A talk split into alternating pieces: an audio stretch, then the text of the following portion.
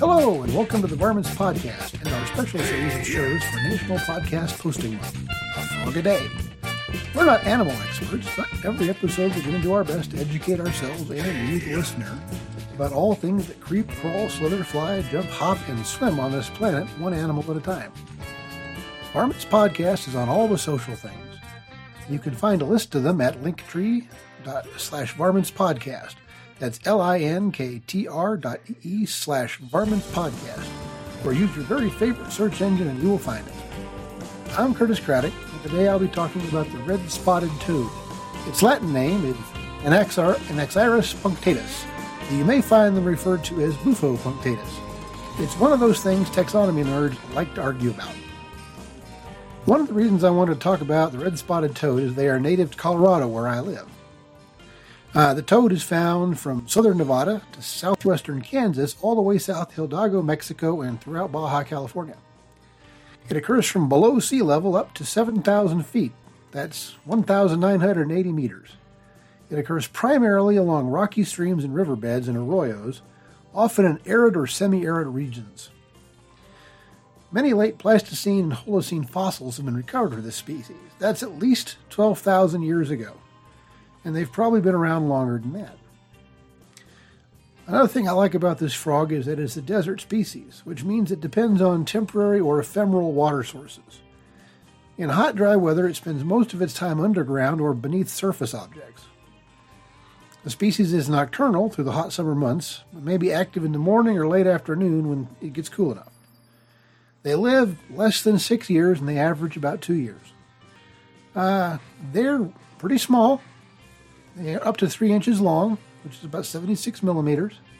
It tends to be whitish when found in association with limestone, light tan and red around volcanic rocks, to brown when scattered to brown. Now, one of the lovely things that I find about animals like this is that they actually grow skin color to match their surroundings. It makes them harder to spot. Now, because they are the red-spotted toad, they have scattered reddish tubercles, that is to say red bumps, that give them its name. The underside is creamy white.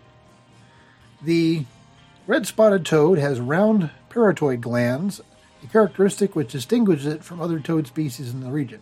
Whenever you think of a toad, you think of that round spot on their neck. That's the paratoid gland. Males have dark throats and single vocal sacs. The body and head are dorsoventrally compressed, which is to say they flat-looking. Which this enables them, amongst other things, to get in under rocks where it's cool. Red-spotted toads are slightly toxic, so it's best to keep pets away from them. Red-spotted toads breed mainly after summer rains in quiet pools.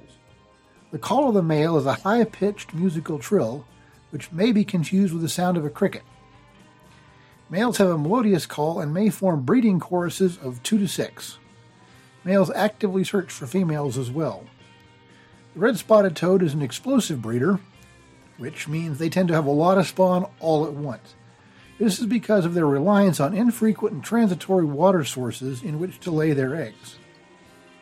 Males amplex the females, which is to say he clings to her back while she lays her eggs and he fertilizes them as they are deposited in the temporary pools. The tadpoles, the eggs hatch, and the tadpoles metamorphose in 6 to 8 weeks. Interestingly, and I love this too, hybrids with other bufonoid species have been found in nature, which means that these frogs occasionally get confused about who they're mating with, and they mate with a related species, which gives you a hybrid frankenfrog. Red-spotted toads are insectivores. They locate their prey by vision. Then they lunge with their large sticky tongue to catch the prey and bring it into their mouth to eat. They will basically eat anything that's smaller than they are and doesn't have a...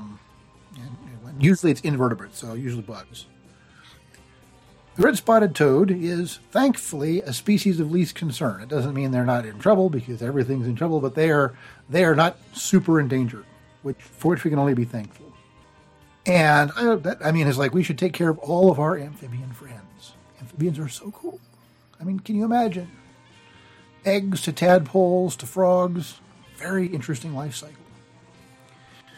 Okay, this show was produced by Donna Hume on land belonging historically to the Ute, Cheyenne, and Arapaho Native American tribes, with intro music by Infomercial USA. and bed music by Travelers of Time. Our logo was created by Imran Javed. If you enjoyed the show, why not give us a couple of bucks at www.buymeacoffee.com/varmintspodcast.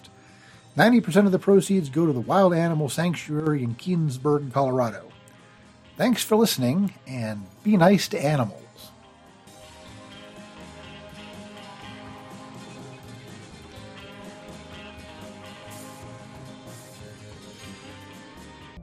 You've been listening to a podcast of the PodFix Network. Discover more audible gems like this at podfixnetwork.com. Make sure to catch up-to-the-minute network shenanigans by following @PodFix on Twitter, official_PodFix on Instagram, @PodFixNetwork on Facebook. And make sure to subscribe to PodFix Presents wherever you choose to find podcasts. The PodFix Network, artist owned and loved.